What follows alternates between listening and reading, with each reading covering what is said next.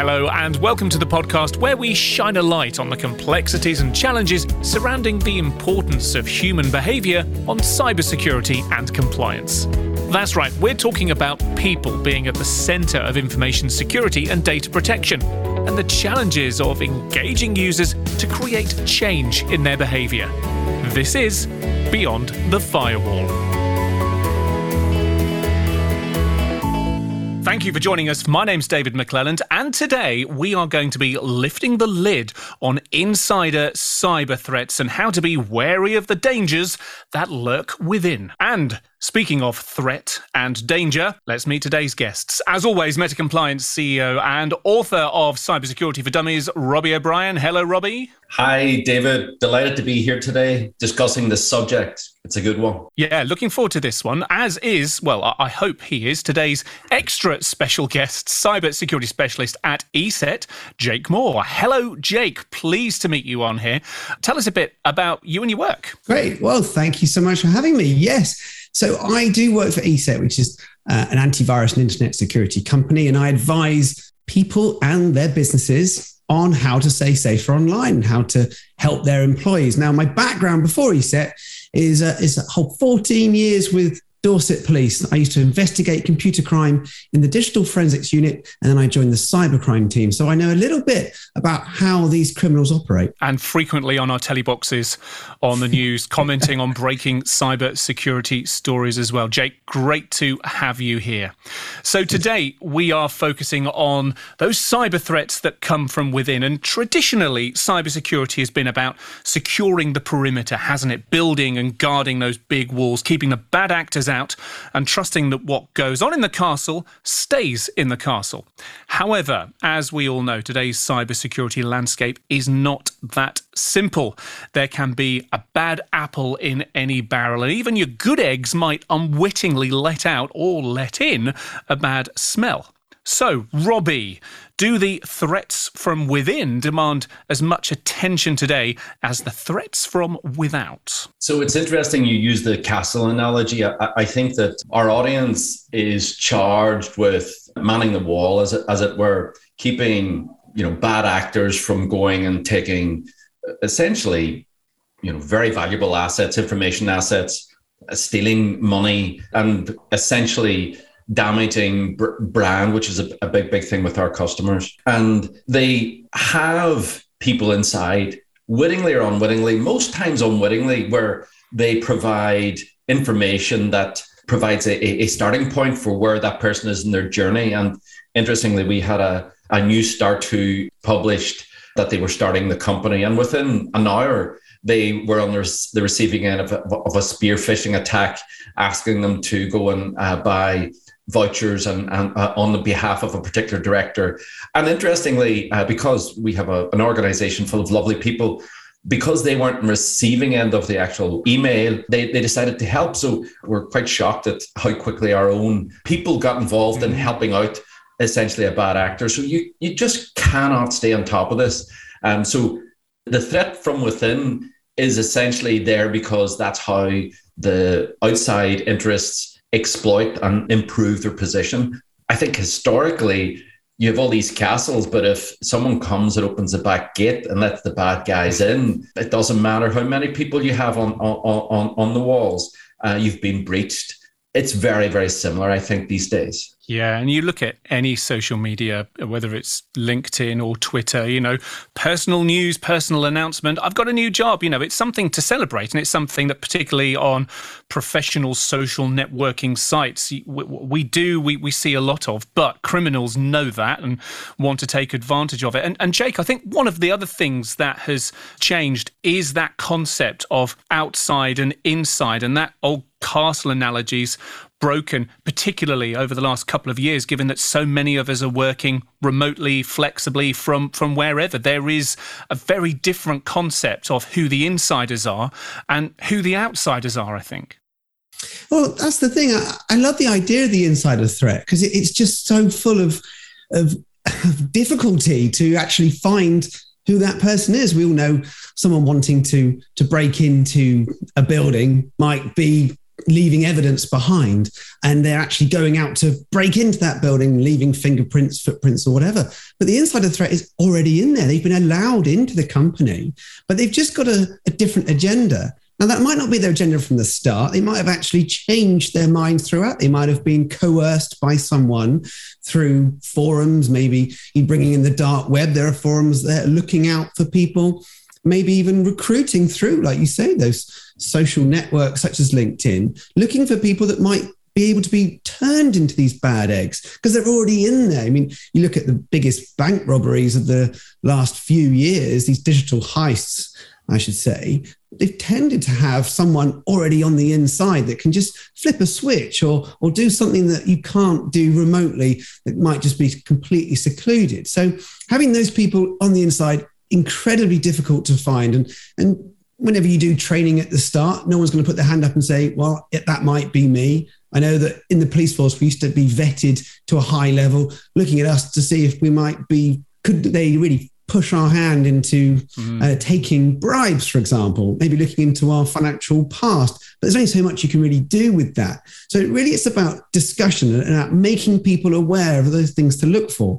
But if you're talking about working from home, it's difficult to go and see what your colleagues are up to these days so much of us are working from home at least one day a week, maybe up to five days a week. And so we can't always see what our colleagues are up to. They could simply be just taking photos of their screens because they might have software on there, but they can take a photo on their phone and simply send that off to whoever's requesting it. So, yeah, difficult area. There's another term I want to throw into this conversation at this point, Robbie, because, you know, we talk about this securing the perimeter and trusting that what stays inside is is all safe as a very old way of talking about cybersecurity. But in, in recent times, when we talk about that model, we talk about this zero trust concept. So we can trust what goes on within the castle. Just, just talk us through that a little bit. So I, I think that you've got a lot of concepts from you know, uh, security by design, where you set out with security in the forefront of your mind, which in actual fact is really, really good, good concept.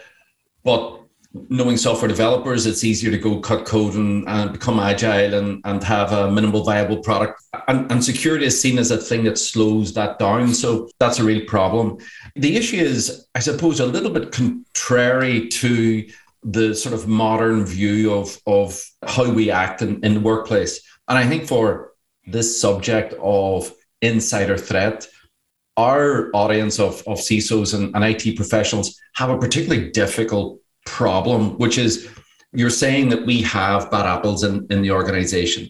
And if you have a sizable group of people, it is naive to think that they're all angels. It, it just is, it is indulging in wishful thinking and we're changing a historical sort of approach to the way we deal with, with society.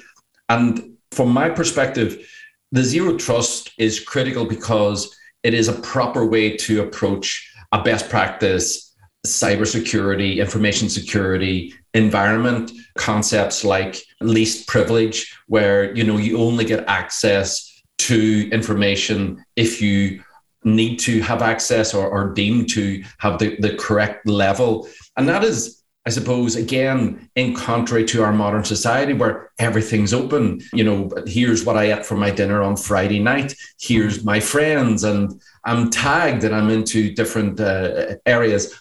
You know, almost the, the old fuddy duddy concept of controls within a security environment are contrary to a modern working from home hybrid environment. And, and, interestingly, I think the problem with the, the, lockdowns and COVID in the last two years is that it, it has made this problem outrageously difficult because not only do you have the insider threat from a security perspective, but in the organization, in the in the offices that particularly regulated environments where they had particular departments that had you know keypad access, only certain people could get at, at cabinets. Now you have all those workers in their own home. So you have like the extended insider threat or the, the home insider threat because you don't know if the controls, those compliance controls that all those industries, the financial services industries and so on, uh, the healthcare industry re- that they rely on, that they're actually being carried out. So if you you bring compliance into the zero trust thing and you bring working from home,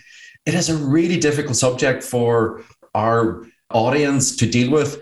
And to be quite honest with you, I haven't heard anybody give me a satisfactory solution to it other than we go back into the office and we do it the way mm-hmm. we did it before. I don't even think the systems or the customs exist just right now to deal with it. So I think we're in for a period of a lot of pain and a lot of scrambling to try and, and deal with it. But of course, Jake, what the bad actors very often are after here, why they're trying to get in or get some people on the inside to act as their puppets from the outside they're after the data, aren't they? You know, we're talking about insider and outsider threats, people, but this data itself has almost become transient that it can float from inside and outside as well, which also makes it very difficult to pin down. Yeah. I mean, if you want to keep with I mean, it's like the crown jewels. It's exactly what they're after.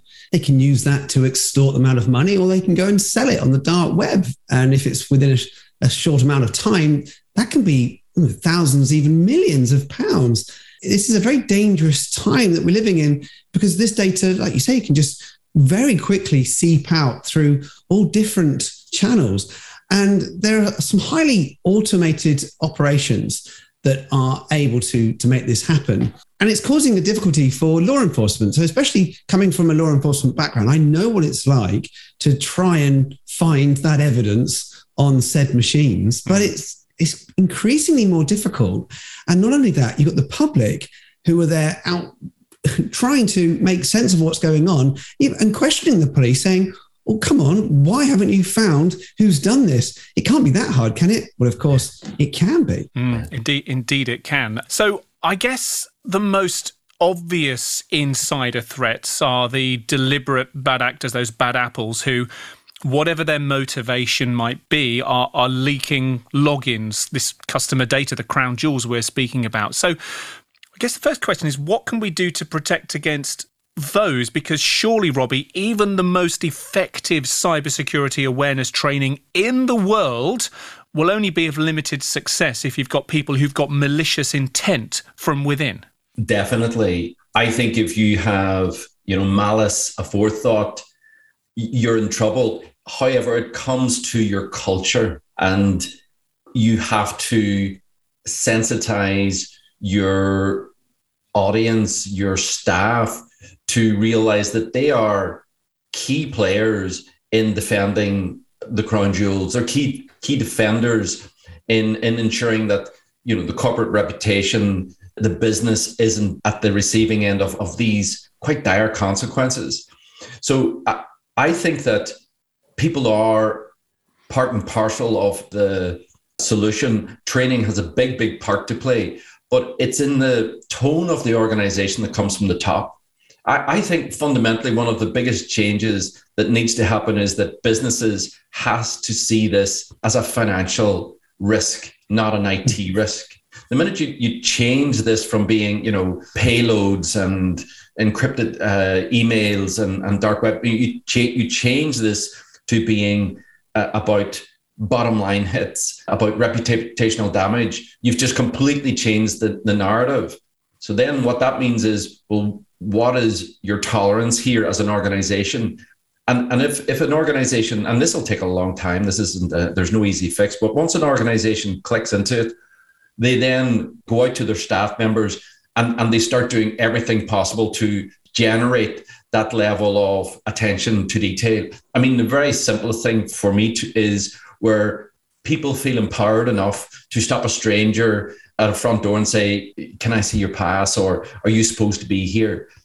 The vast majority of people don't do that because they're too nice and they don't feel empowered enough. And, and so it's not so much going, Oh, you know, there's spies here, there's people that are problems it's more trying to develop these proper yet paranoid behaviors that automatically protect the organization.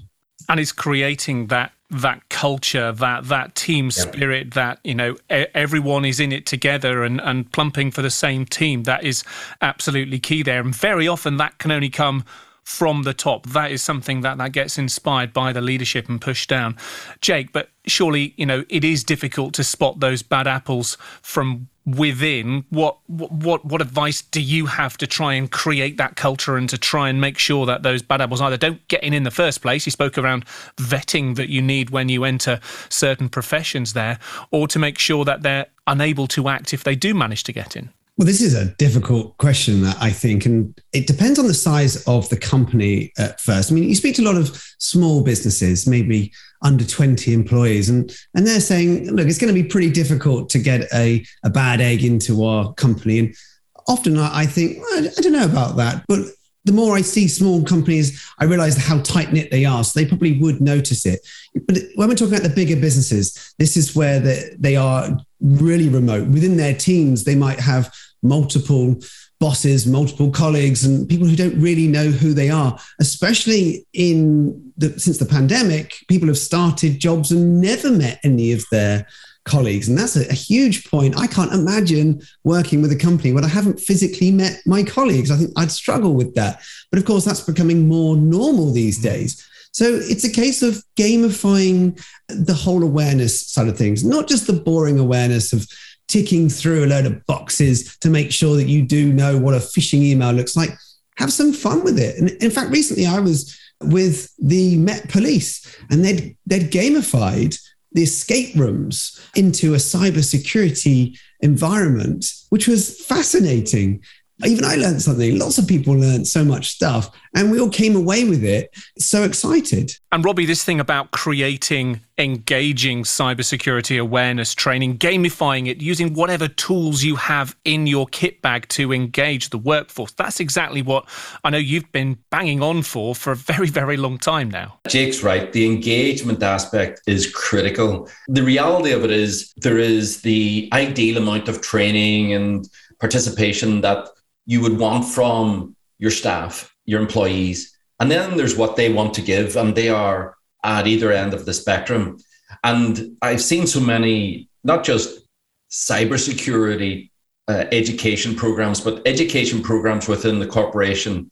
And particularly now with working from home, where they send out the email and, and it's on a wish and a prayer that you would hope that people would click and consume that, that, that content the average in the industry for for that type of content to be uh, actually consumed is about 16%, which really is an enormous failure. Now, to get above 16%, you have to cajole people, you have to bonus managers to encourage them. A whole ecosystem arises around the training to actually get into you know significant figures where you've got a tipping point where actually you can say well the vast majority of people understand what's going on the problem is you can't do that again and again and again. It's it becomes exhausting. What what is there to, to do? And and for me, I think you have to recognize the world we live in at the minute where we consume what we want in a myriad of different forms, from Netflix to Instagram, and everybody now has personalized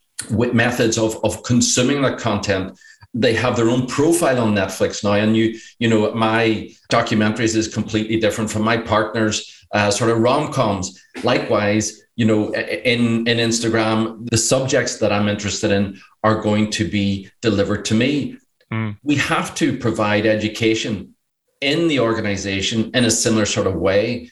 Provide people with choice. Provide people importantly with rule based. So there's no point giving techies uh, training and education that is relevant to financial people and vice versa.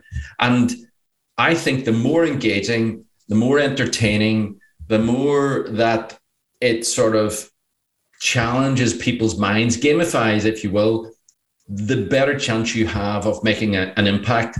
My view is if you're not making an impact, if you're not actually going and making that extra step to get your people on board, really don't bother. All you're doing is annoying them. You know, cybersecurity for cybersecurity's sake is a waste of time.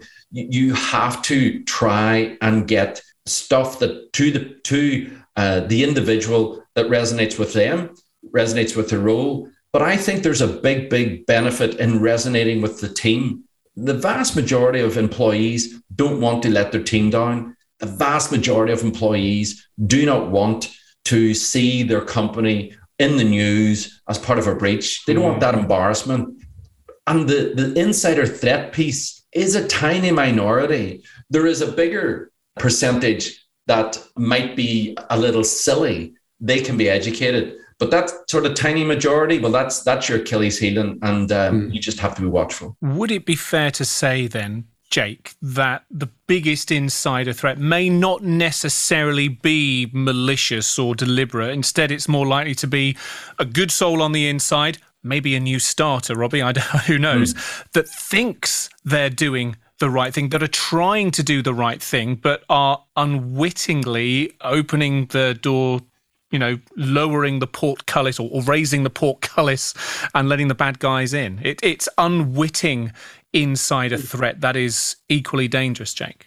Yeah, that's a great, great point. We all talk about the insider threat being the bad egg who has got those malicious intent ideas that they want to take company down. But of course, you're right. There are so many of us that are wanting to support the company and unwittingly taking it down by, by offering information out on social media or clicking through phishing emails and incorrectly jeopardizing the company that they're, they're working for. And I think those staff need that education from the outset, from their very first day. You know, we all get the when we go to a new building, this is where the fire exits are, this is where the toilets are. It should also be in that same handbook around a basic cybersecurity not in a way that it's just oh just so boring. I've seen this time and time again but really show what the impact can be. Maybe to give an example of a situation that's happened in the past because it's only then that people realize okay this is actually a big deal. Me highlighting on social media about anything to do with the company might actually be the missing piece in the jigsaw to a threat actor who is actively trying to take that company out. And so I think so many companies really need to hone in on their biggest asset, their employees who are who are brilliant. And yes, they might go and take out phishing exercises on people, but it's about educating those people that may go and click on those links. Of course, we don't want to go and point the finger at those people or or wave a P45 at anyone who might go and click on one of those links. We really need to just hone in and spend some time with those people and make them really aware of it. I also want to add that it's not just about people, though. There are there's the idea around compromised IoT devices. Mm. And so more and more we're seeing people work from home, like I say.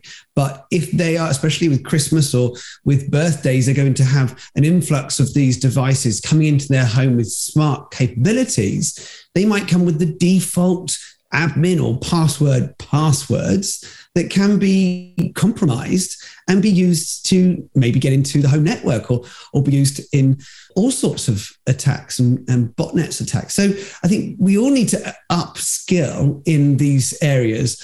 That might come down to security by design, but it, it does show that we we've jumped so far in the last 10 years we've just gone straight into running. And there are so many people who are still left there walking, going, I'm actually oblivious to what's going on and maybe I need some help. And if it goes on any longer without that help, they'll be too afraid to ask. And by that time, it's possibly too late. I think that uh, one of the other challenges that I think will change is that because the consequences to the organization is becoming much more severe, I think we're going to get to a place where consequences for individuals of, say, clicking that link four times, as in, you know, how many times does someone have to prove to you that they're representing a risk to the organization because they'll click anything?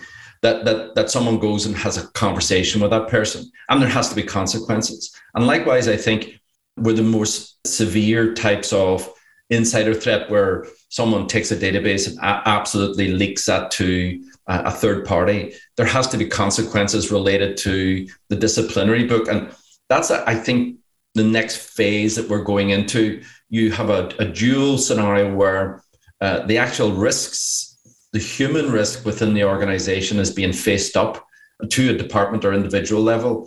And then there is real world pragmatic approaches that would deal with it. That requires a more mature uh, executive team. But I do believe, due to the outrageous side effects of having a breach, that that is a natural consequence of moving forward with uh, cybersecurity in most organizations. And to your point about personalization. And you know you spoke about netflix and instagram and mm. great lengths towards many media firms go to to tailor their content to the individual picking up on whatever signals they can get to try and engage them in the content that they're showing them whether they've subscribed to it or whether it's advertising. It's that same sort of mindset that you need in a way when you're trying to create engaging content for cybersecurity awareness training for example. But also the threats you know you, you mentioned about the the different types of maybe innocent, somewhat innocent in a person within an organization.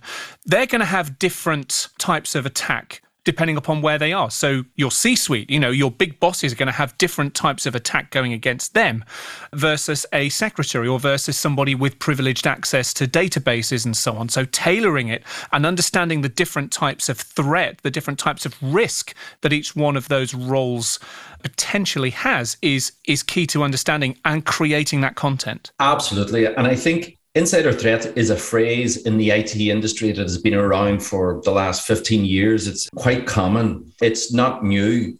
But what I think is happening is that the approach to it now is having to become more sophisticated. We had mm, 10 years ago a once a year PowerPoint presentation delivered by somebody from IT security for same for everybody and, and people just you know suffered it and got to the other side of it and, and you know tick the box. Now we are in a situation where both in people's private lives their families the corporation even the government have this unbelievable threat. I mean if you look at the the major threats to the uh, human species in the top five consistently is cyber threat. That's where we're at now. It's it's like a it's a threat to our existence and again, if you go back again five years and people said a pandemic or a flu would, would have done the, mm-hmm. the, the sort of damage that has happened in the last two years. Yeah, really, do we really believe that? And, and I think cyber threat is is another thing that unfortunately governments turn a blind eye to in, in certain parts of the world military organizations are involved with so it's quite you know serious and, and scaled up so I think we're at the beginning of a new change where you really do have to look at the human being and say, how do we put something forward here that they can be a positive contributor to the good?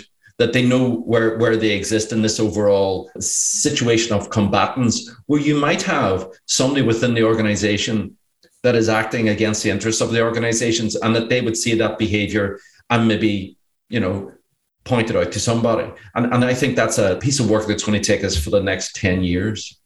So I, I think what we're doing today is is building up this picture of what an insider threat actually mm. is. We've got the malicious insider, we've spoken about them. We've spoken about the innocent insider who might be being manipulated by an outsider.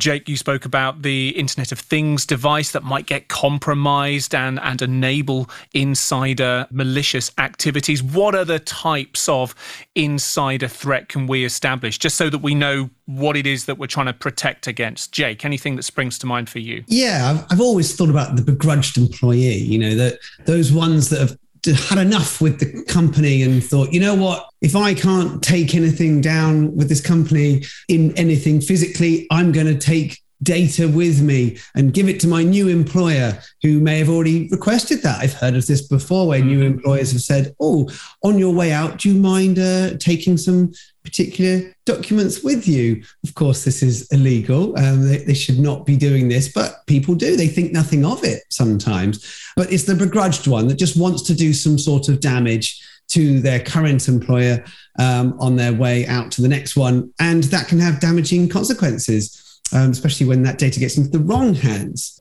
There's also, actually, I, I want to mention that people can make huge mistakes with things like USBs or unencrypted laptops left on trains. I know we, you know joked about this in the past where people might leave their laptop on a train in a cab. Maybe it's someone of extreme importance like MPs, for example. Mm-hmm. But we've seen it and it, it happens all the time when people are, are just waylaid with their items. The I mean, a USB which is not encrypted that's left somewhere, maybe it says on it highly private or whatever. You know, of course, that could be an exercise from a company trying to see if one of their employees is going to stick it in the company machines, but yes. also it can actually be private information. Again, in the wrong hands could be could be absolutely damaging. Talking about huge threats from from other countries, you know, you know, this is where we're we're getting into the realms of state actors and so on. But it is a possibility, and so I think it should be absolute default that any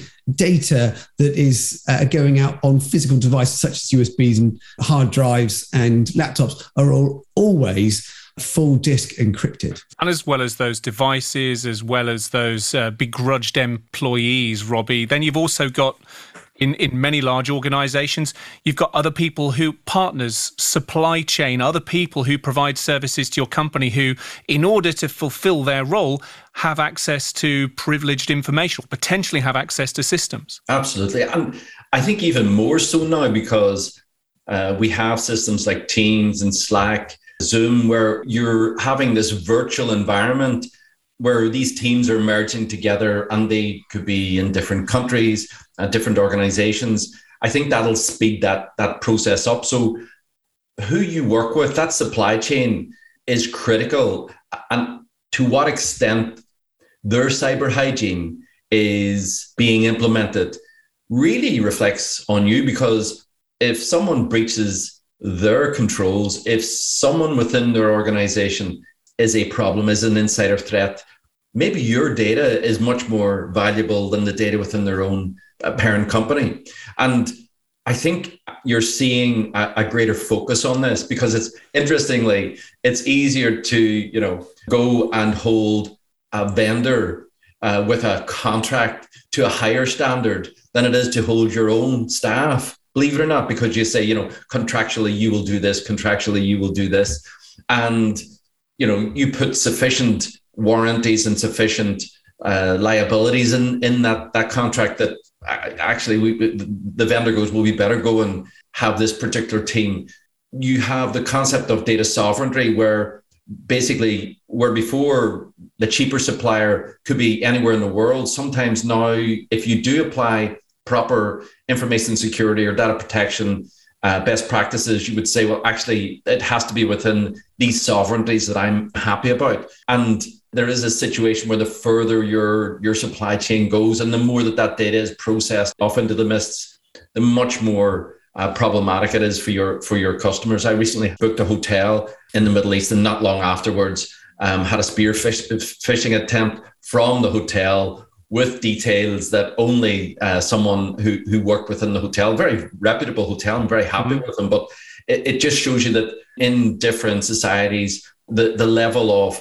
reward for data is significant that it would elicit always illegal behaviors from from certain people. So I think that your supply chain and in the future, this supply chain will become really, really critical to be at the same level of diligence as, as you have with your own staff, or maybe higher. Are there challenges around that? I mean, you know, we've spoken about over the last couple of decades, m- maybe longer, but the, the, the rise in outsourcing, many functions that might once upon a time have been fulfilled within an organization have been outsourced for, for, for cost often to, to, to, other workforces in, in other jurisdictions. But are there sometimes some sensitivities in investigating, in, in, in talking about maybe some shortfalls in, in security in those circumstances? I think it, has become a real hot potato for purchasing departments, for contracts departments for cybersecurity insurance, very keen on where do you process your data, what your supply chain look like. So it's getting an enormous amount of scrutiny. And as a result, I think will evolve into something where here's your pricing. If you want this level of tiered pricing and you want data only processed in your country, um, then it's this price. But if you're happy to have it processed or dealt with via these other channels, then it's a different price. I, I, think that that will naturally become a business issue. I mean, if we go back to the, the, the insider threat, David, I think you have another area that is a challenge for people, and that is the, the group of people that there is in every organization that wears their ignorance of IT like a badge of honor on their sleeves, and they're quite proud of it. And I suppose if you were to look at the, you know, the computing power on our desktops, the computing power in people's homes now that we have given them to do their job, and the amount of data that belongs to the organization and the connectivity to information assets in the organization, it's it's eye-wateringly worrying. But you then have these people that sort of think, well, you know, I'm not a computer geek and how am I supposed to know? But you wouldn't allow a behavior like that for a forklift driver. You wouldn't allow somebody who maybe crashed the forklift into the office a couple of times to get into the forklift truck a third time. It would be inconceivable. So, you know, you, you have that sort of deliberate dumbass type behavior with IT that, again, we haven't evolved a suitable response to that. And I think what you're going to find again more within organization is certification becoming a thing, very much like a driving license, like a forklift truck license. You shouldn't really get to this level of access unless you've passed these particular gateways. I think again, for me, we're we're in the lowlands of of, of this travel where we, we haven't reached the upside of of the demands, but it's clear that the world isn't going back to bricks and mortar, keypad doors, sections of the building that other people that, that's gone. We're sort of utterly distributed. I suppose the answers to it lie in how we elicit people's support and also how we evolve their behavior. We're not going back to bricks and mortar, although looking in our in our respective backgrounds, Yes. Plenty of those here, yes. I'm not going to lie. And you talk about a journey there, Robbie. Uh, uh, unfortunately, we are nearing the end of our journey for today. But so let's let, let's start to summarize a little bit. Insider threats, they come from both inside and outside. Some are deliberate, some are less so. It's a complex picture is the bottom line. And I think my my good old fashioned castle analogy is uh, is much more preferable uh, than this complex picture we've painted today. So, what do we do about that? What can leaders, those in charge of protecting Jake, our crown jewels, if you like, what can the leadership do to protect their prized assets, keep mm. them safe from these insider threats, however you define them? You say it's a complex picture it's a complex answer. Um, there's no there is definitely no simple solution here.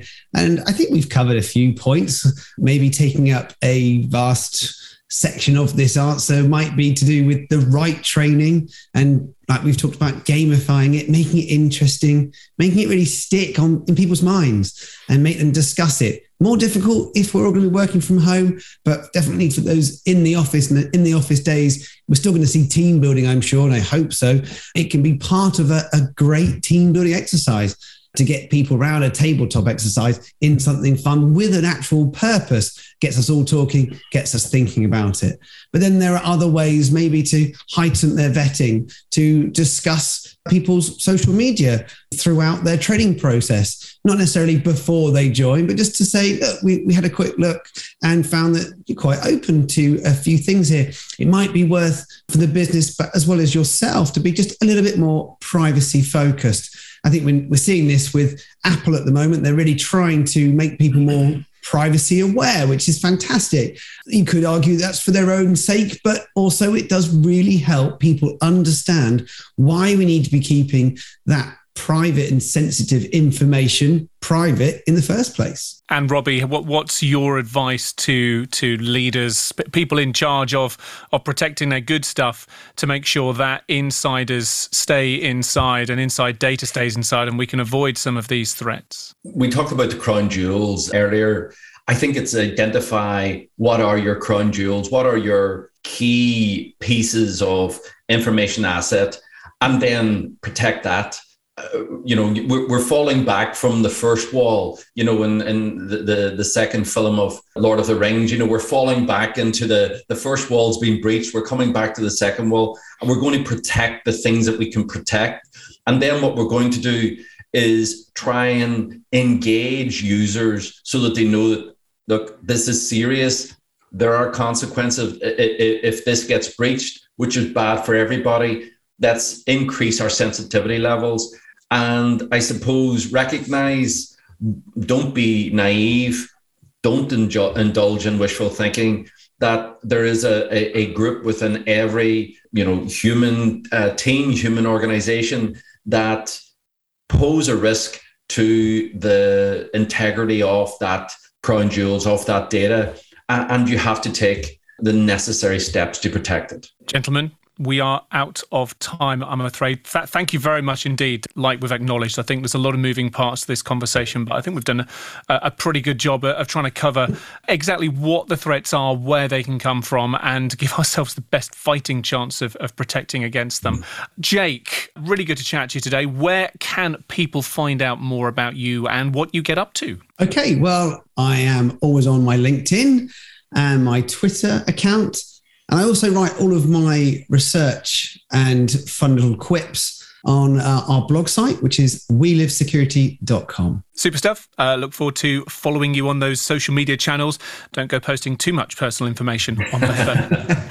and Robbie, I take it your Cybersecurity for Dummies book has everything we need to know about protecting an organization from insider threats? Absolutely. I think it's an excellent aid for people that are starting out that really need a guide to take this issue seriously, to deal with the human factor of information security. Or if you have an existing program in place, this is a brilliant playbook for your exec team. It keeps everybody on track and provides essentially a campaign guide to take you forward in the next few years. Sounds like a good plan. Listen, thank you very much indeed for joining us today. Jake, thank you. Thank you. And Robbie, thank you very much for joining us as well. It's a pleasure. And look forward to seeing you all next time. Bye bye for now.